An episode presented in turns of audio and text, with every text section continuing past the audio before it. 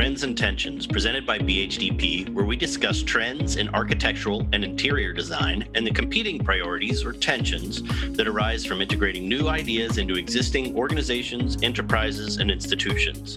This episode, we are joined by Stacy Siegel, Vice President of Design and Construction with JP Morgan Chase, and Samantha Delabar, Workplace Design Leader at BHDP, to talk about building excitement through purposeful design using the lens of the JP Morgan Chase renovation in Columbus, Ohio. I am your host, Brian Trainer, a workplace strategist for BHDP, and I'll let our guests introduce themselves further. Thanks. Hi, I'm Stacy Siegel. I am currently the global PMO lead with JP Morgan Chase's design and construction team. Formerly, I was the project manager on the Polaris renovation here in Columbus, Ohio. Thank you, Stacy, so much. And also joining us again, we have Sam Delabar. Yeah, I'm Samantha Delabar, design leader at BHDP. My focus market is on our workplace team. So excited to be here again, Brian. Yeah, I'm glad to have you both. And we're going to talk a little bit about dynamic spaces. But the first thing we were talking about, you work for JP Morgan Chase, like you said, and you had a big renovation, right, for a space that hadn't been touched for a very long time. And if you have a space that hasn't been touched in, say, oh, two decades, where, where do you even start? That might be a question for Sam. Like, how do you start on a project that hasn't been touched in 20 years? So, Brian, we were fortunate enough to be able to work with Stacy. We got engaged on the project a little over four years ago, right, Stacy? I think it was July 2016. So, understanding the, the complexity of the project and the large scale of the project, as we typically do with our design process, our first step is to really engage leadership and, and do a visioning session with them to really understand the goals of the project and gain alignment there one of the main drivers was what we called engagement, and it was to make sure whatever we do with the start of the facility that all of the associates will be impacted. That's where it kind of led to the start of more focus with the amenity spaces prior to touching any of the workspaces. Gotcha. Now, Stacy, do I understand correctly that you have some history with the space that got renovated too? Did you work there previously? I do. I do. I was on the team that built the second phase of the building. So the oh, building wow. was built in two parts. Basically, the first half of the building was built in 1996, and the second phase, the second half, was built in 2001. And I was on the team that did the second half of the building. So, so how, I yeah. saw that. Yeah. So how did that feel having knowing that you were part of that second phase, you know, knowing that it was about to be changed? Was there any trepidation? No, no, it was very exciting actually. It was very exciting because when we finished that second half of the building, it was at a time where things were changing in the company and a lot of things that were originally planned were basically put on hold or changed a bit. So it didn't end up quite the way it had been envisioned. So we did a lot of refurbishment for the furniture, reusing things that were already in other buildings in the market that we were consolidating into the Polaris location. So a lot of things that were in that building were already quite old. So it was exciting to see some of that get really looked at a second time. You know, how can we do this better the second time? I think we as Midwesterners are great at value, right? Uh-huh. And so I think the first time we did it, we really got the greatest value of our assets.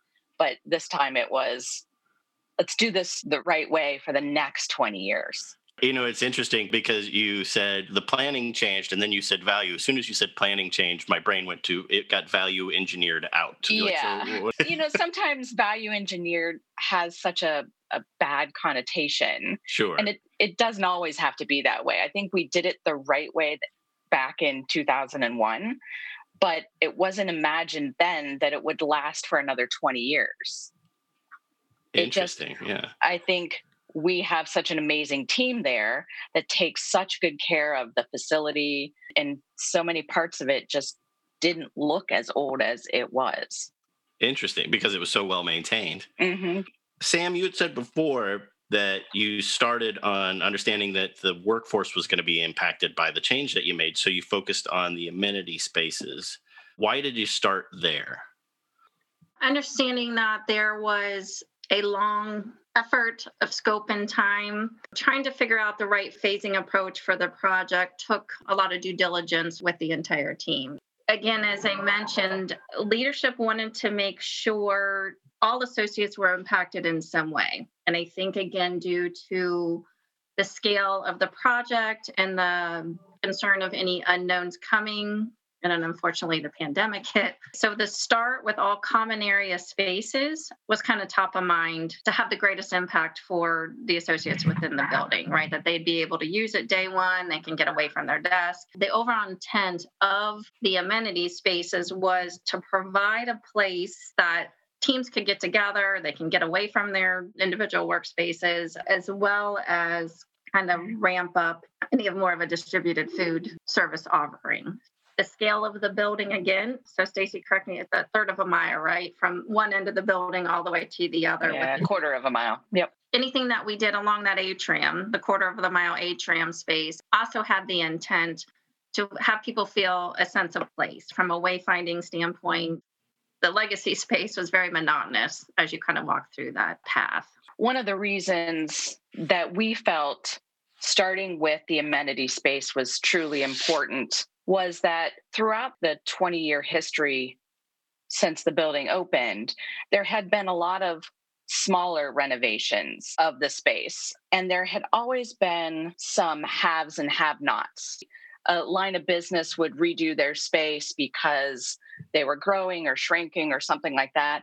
And because the space is a quarter of a mile long, we didn't want to start at one end of the building or the other in terms of workplace and have some group feel left out because it was going to take so long to get from one end of workplace to the other. We had done such a due diligence in you know looking at the schedule and it was going to take so many years to get through everything and we really wanted to choose something that would be the biggest impact on everybody in that building immediately and amenity spaces really could do that and that was really important to us for a group of people in Columbus who had seen other buildings across the country, across the world being renovated without their building being touched. So it was really important from an employee perspective.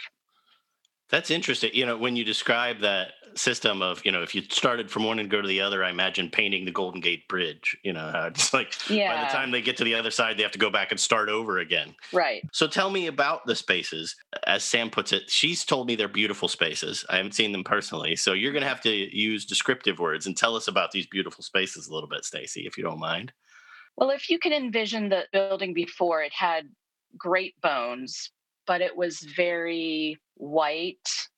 It was very reminiscent of a airport or a mall. Yeah, the yeah, most uninspirational space, monotony all the way down the atrium.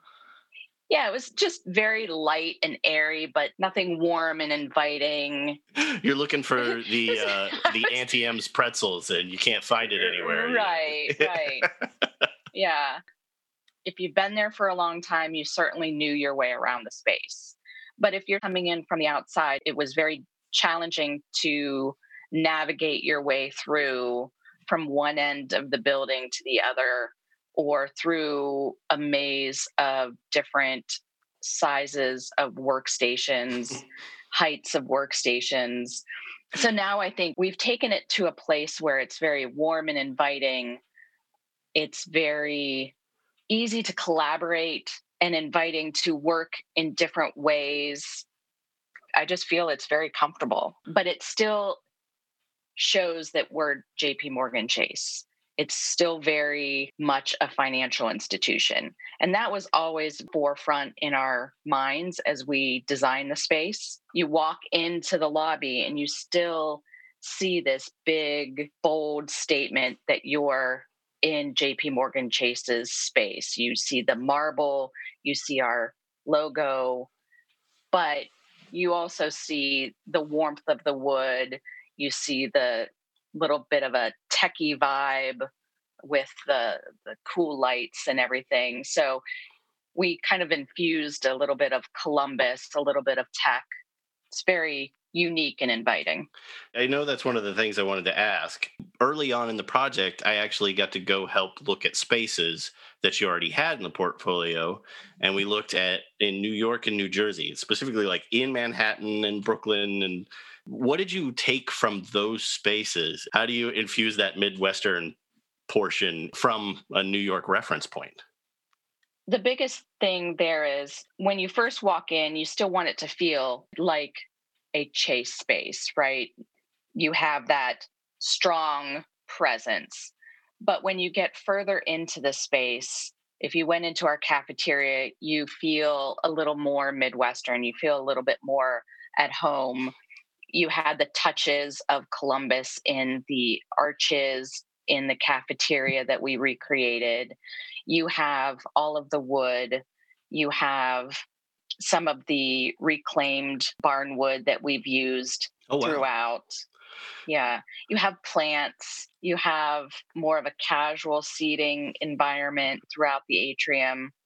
Yeah, Brian, if I can can chime in here. So it was an interesting challenge. I remember distinctly, again, Stacy's design team is out of New York, and it was very much a we don't want all our spaces to look like New York, right? We want to have these regional influences so that, again, the people who live in the spaces feel like they're at home.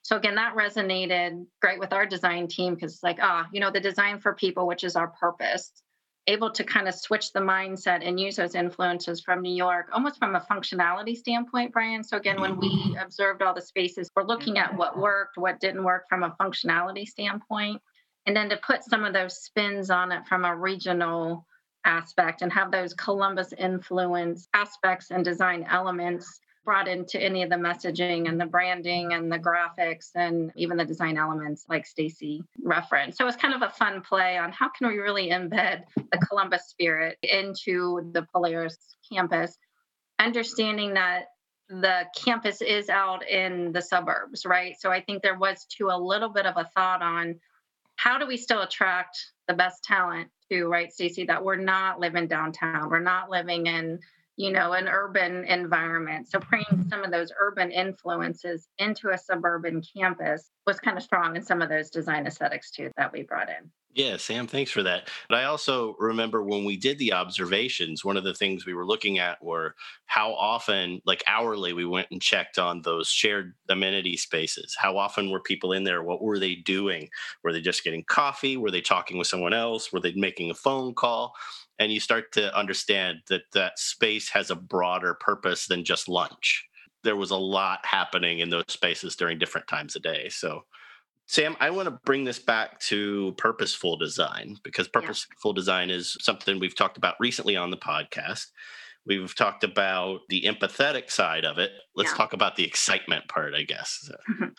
Just to kind of pull back a second on reminder of what purposeful design is for us at BHDP and how that starts to influence the work that we do. So, three components. So, the first part is informed. Brian, a little bit about what you just talked about, and Stacey, the engagements we had with the leadership team and the constant connection we had with yourself and the observations we did in New York started to inform and influence anything from a planning perspective and, and a future design perspective. So, it's all that kind of upfront knowledge building gaining insight, setting the goals, and then learning again. We want this regional influence. So, all that is part of that informed portion of our purposeful design that we've spoken to. So, the empathetic side, Brian, that you and I have had, you know, many conversations about is to align with the people. So, we want to design these spaces for the people in the Polaris campus that is a place they feel comfortable. It's spaces for them to use and for them to be successful. So, kind of getting into the eyes and the shoes of those users, which again resonated great from a design perspective with pulling these regional influences and making them feel like home. If there's a sense of comfort and there's a sense of place and it's a sense of where I want to be, right, the spaces are going to get more heavily utilized. And then the third part, Brian, is the exciting part. And that's where we start to look at that memorable experience that places and spaces can have on us. So we think about that a lot from the senses, So there's certain smells, there's certain triggers. So there's an emotional sensory connection we create that creates a memory in our brain that draws you back in.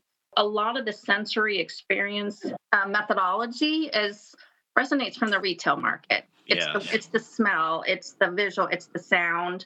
You know, if you hear that techie sound, you know you're in this kind of funky space, you know, versus this jazz, quiet, then you know you're in this more serene jazz bar or something of that nature. Taking all those things into account, thinking about the impact that we had on the Polaris campus from walking down the atrium, we created little living room spaces along the long path that have a mood to them.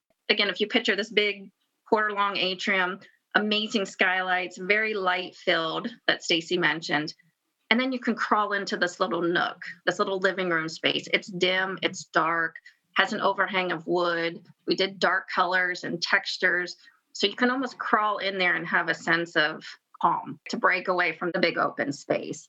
And then having this moment as you get to the center of the building is where we kind of designated as the Polaris Commons, right? It's your full amenity, Starbucks in there, a couple other food offerings, little market, community room with gaming, places for people to come together.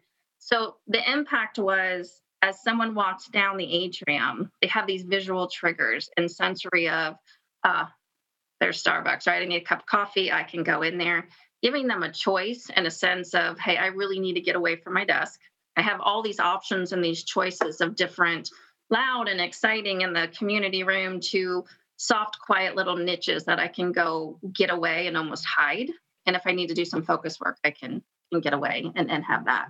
So that's all kind of in those mindset and realm of choice based on mood or your personality or your mindset of the day. The hope is have all these variety of different looks and feels and choice and atmospheres that people can kind of go and, and resonate in depending on the needs of the day that, you know, just to help them kind of get recharged and, and back into it. Yeah, sure. I can imagine, you know, from that space being a quarter of a mile long and big and open and probably loud at times, if you're even slightly neurodivergent, that could be intimidating or overwhelming. Mm-hmm. And so to have those spaces that you can kind of crawl into and hide, that sounds yeah. awesome.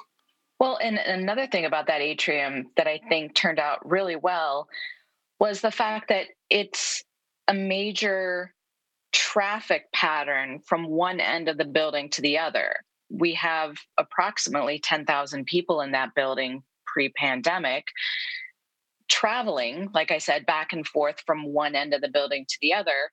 So at peak times, coffee time in the afternoon, lunchtime, coffee time in the morning, that kind of thing, you have so many people traveling. So when people do want to meet in the atrium with coworkers from one end of the building or the other for a small meeting, or what have you how do you feel safe or how do you have that little meeting privately with so many people traveling back and forth? Previously when it was all open it was next to impossible to do so. But now that we've created these little spaces and brought the ceiling down in a way tucked these little collaborative spaces kind of back and out of the way and yet in full view of the whole atrium, you do feel safe. You do feel um, secure, you know, kind of off the beaten path.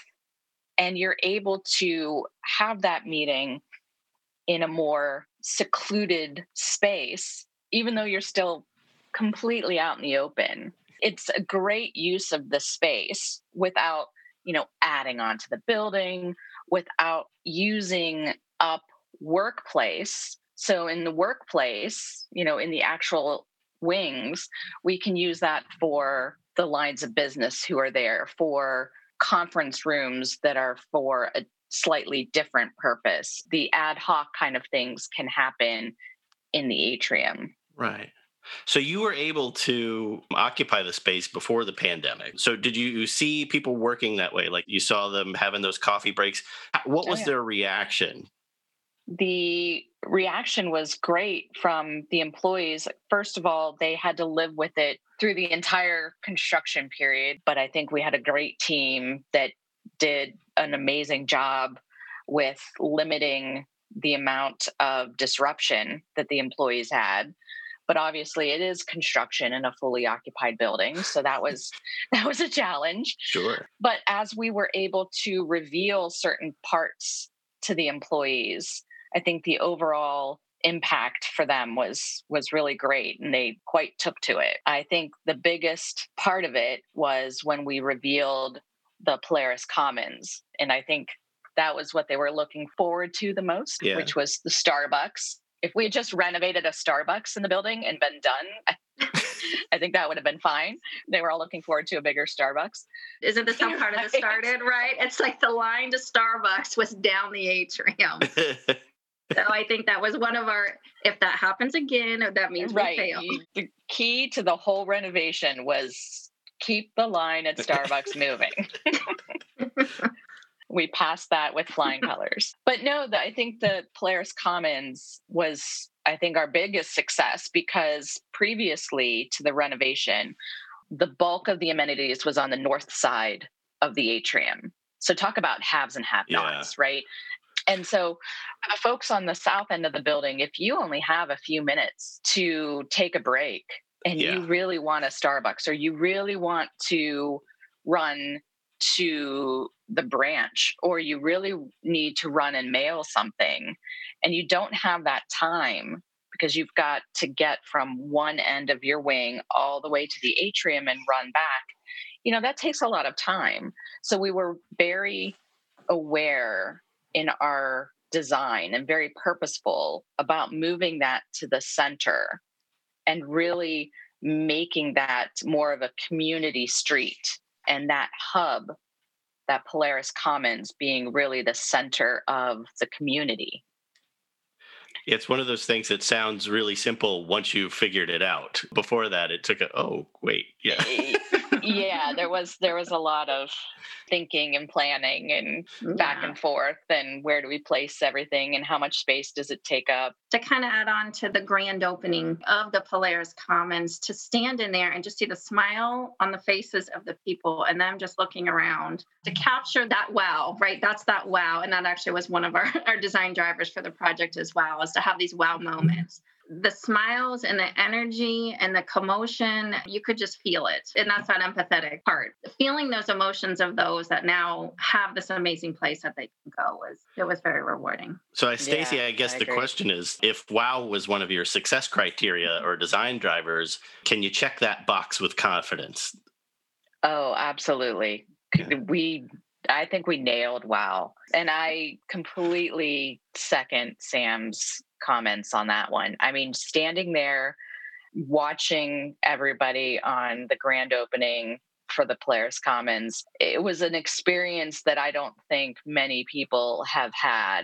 It makes it exciting to come to work. You spend so much time at the office versus anywhere else Yeah. and to have somewhere that you can step away from your desk, even if it's just for a few moments. And like I said, grab a cup of coffee, visit a doctor, purchase some stamps, get help on your technology. We are a city and city needs amenities. A city needs other things to thrive and survive. And those have been provided in a way that helps people through their day in just a nice, warm feeling, right? It- Sure. who gets gushy about design, but people don't realize how it impacts their day. You can walk into a store and have a good feeling about it. And there's a reason people walk into a certain department store and they're willing to spend their money there. And there's a reason people walk into another store and turn right around and go back out. yes. It has to do with the environment. You can do an environment well for a good value. And I think we provided that here. That's great. Yeah, and uh, Brian, a little aha moment I had, and and Stacey, I think I shared this with you, but again during the renovations, our design team was there often, so I would find a little niche or something in the atrium to go sit, just to kind of catch up on work. And I was sitting there one day, and I look over, and I on the couches was a gentleman, and he was interviewing a potential candidate. I'm like, I'm sitting here in the open atrium, this little niche, and someone's getting interviewed I'm like, this world is changing on just finding places and spaces to do certain job functions beyond a closed interview room. There was a sense of, oh, I'm sitting in this relaxed environment. And is this a reflection of the culture and the community of where I potentially could be working? Think about who we're designing for these days. It's Gen Z. They're coming up and they're entering the workforce and they're used to working everywhere. It's not the millennials anymore. They're used to working in their college classrooms, in Starbucks, in these comfortable, cozy, anywhere, anytime kind of spaces. Yeah.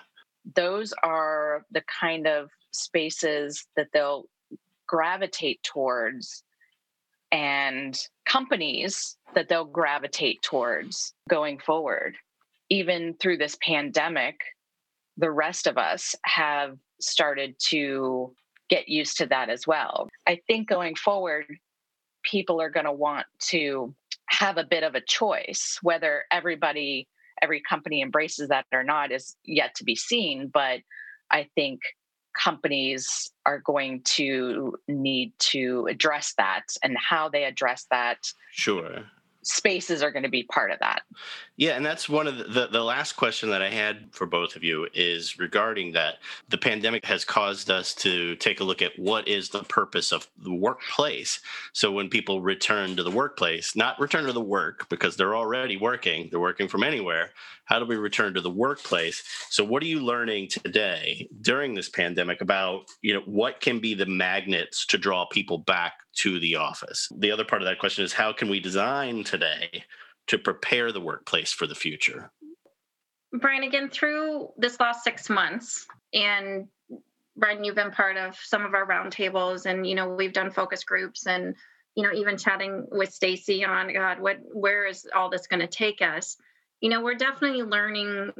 There are so many variables. There are so many different thoughts and individual preference that we see from a scale to no, I want to work from home 100% of the time because I'm more efficient here. I have better work life balance. I'm more connected to my family and my children. I have no reason to go back into the office, all the way to get me out of my house. I need the interaction, I need the people.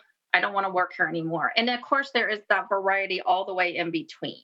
Brian, kind of where our mindset is. You know, we've been talking about choice for, you know, a million years now, but even at the Polaris campus, getting the campus set up for that variety, for those options and those choices that people can come back and, and work wherever, trying to understand where can they most be efficient, most be successful, and mostly feel safe.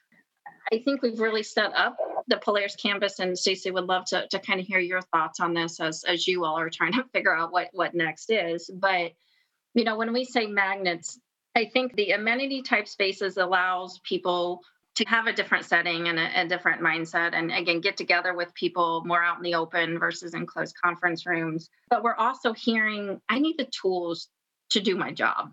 Like i said there's a spectrum to i need to get out of the house. I would love to sit at starbucks so why don't i go sit at starbucks right in the middle of the atrium? So we're seeing a varying of needs just across all of our conversations with with many individuals on it, it's so almost unique and personalized per individual as far as what their needs are. So providing a campus or whatever to go and do and be and whatever you need and the tools that you need in order to get your work done. Because bottom line is people need to get their job done. Stacy, would love to kind of hear what your thoughts. Yeah. So I think it's a great question that nobody quite has the answer to. And I too have been talking to my counterparts in the world. And I don't know that anybody has one set of answers yet. Everybody has to do what is best for their own company after they listen to the experts. That's first and foremost. But after that, I think there's going to be a lot of changes as far as working from home I think that is based on again that that company's preference. Do I think that 100% work from home is a viable option for a lot of companies? No. I just don't think we as human beings, and now this is Stacy talking, not Stacy JP Morgan Chase employee. Sure, sure. I don't think that's a viable option for humanity. We're meant to be around people. I think that we've gotten a taste of it. We are going to want more of it for our families, for our sanity, for that whole thing called work life balance, whether you believe that that's obtainable or not.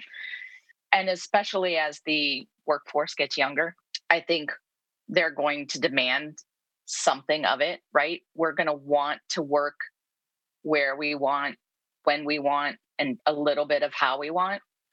So companies are going to have to come up with something, whether that's more of unassigned seating so people can come in and sit wherever when they're ready to come to the office and have some kind of work from home policy to allow them to to have flexibility to deal with the things that are going on in their life that's great. I think that people are going to want to know that these spaces that they come back to are clean and treated yes. better to deal with covid or whatever's next. Because is this the last pandemic we're going to see? Probably not. That's probably not. That's right. the experts are saying right? We have yeah. to pay attention to science so that means upping our filtration systems paying attention to cleaning we're going to spend a lot more on cleaning and a lot more on our HVAC systems going forward. Right. All of that, plus paying attention to how we design our spaces. Are we going to pack people into spaces? No, I think we're going to spread them out just a bit. Sure. But I don't think that means we're going to add space. I don't think that means we're going to consolidate space. I think we're going to stick with the same space we have I think we just need to be unique in the way we use the space. And I think we're pretty well on the way to that, the way we were doing workplace at Polaris. Right. I think adjustable benches and collaborative spaces and a lot of technology available for everyone. I think that's the way to go. But you know that remains to be seen we're still talking to a lot of people we have an amazing design team they're focused on again talking to the experts they'll come up with a path forward and we'll be there to carry it out for the next generation of employees yeah, that's great, Stacy. It made me think there was a design principle is that when you're building a store, you don't design the parking lot for Christmas Day. And so we have these spaces where we knew occupancy rates of workspaces were like on at best 60% in some cases, which meant 40% of your space was unoccupied on any given day. Now, you know, of course, that shifts around, but then we still were designing for the parking lot on Christmas Day, you know, so everybody had a space to park their cells, but we don't use space that way before the pandemic, and now we definitely won't after. So, mm-hmm. what is that purpose? What are those spaces that bring people in? And it, is it about my space, or is it about you know where can we get together and collaborate, or where can I go and hide? Brian, to the you know one of the methodologies that that we've used in the past was this idea of a stage set, right? Give everybody, and you can relate to this, Brian, being a little bit of your acting career there, right? Indeed. Just give them all the pieces yeah. and the components and and let the users take them and move them and mold them to to whatever that current need is. I truly believe we're even more so at that point because we don't know what's going to happen in 6 months and if as long as the tools are there, they can come in, they can space themselves out or hey, let's go ahead and push everything up together, let's plug the monitor back in and let's get our work done.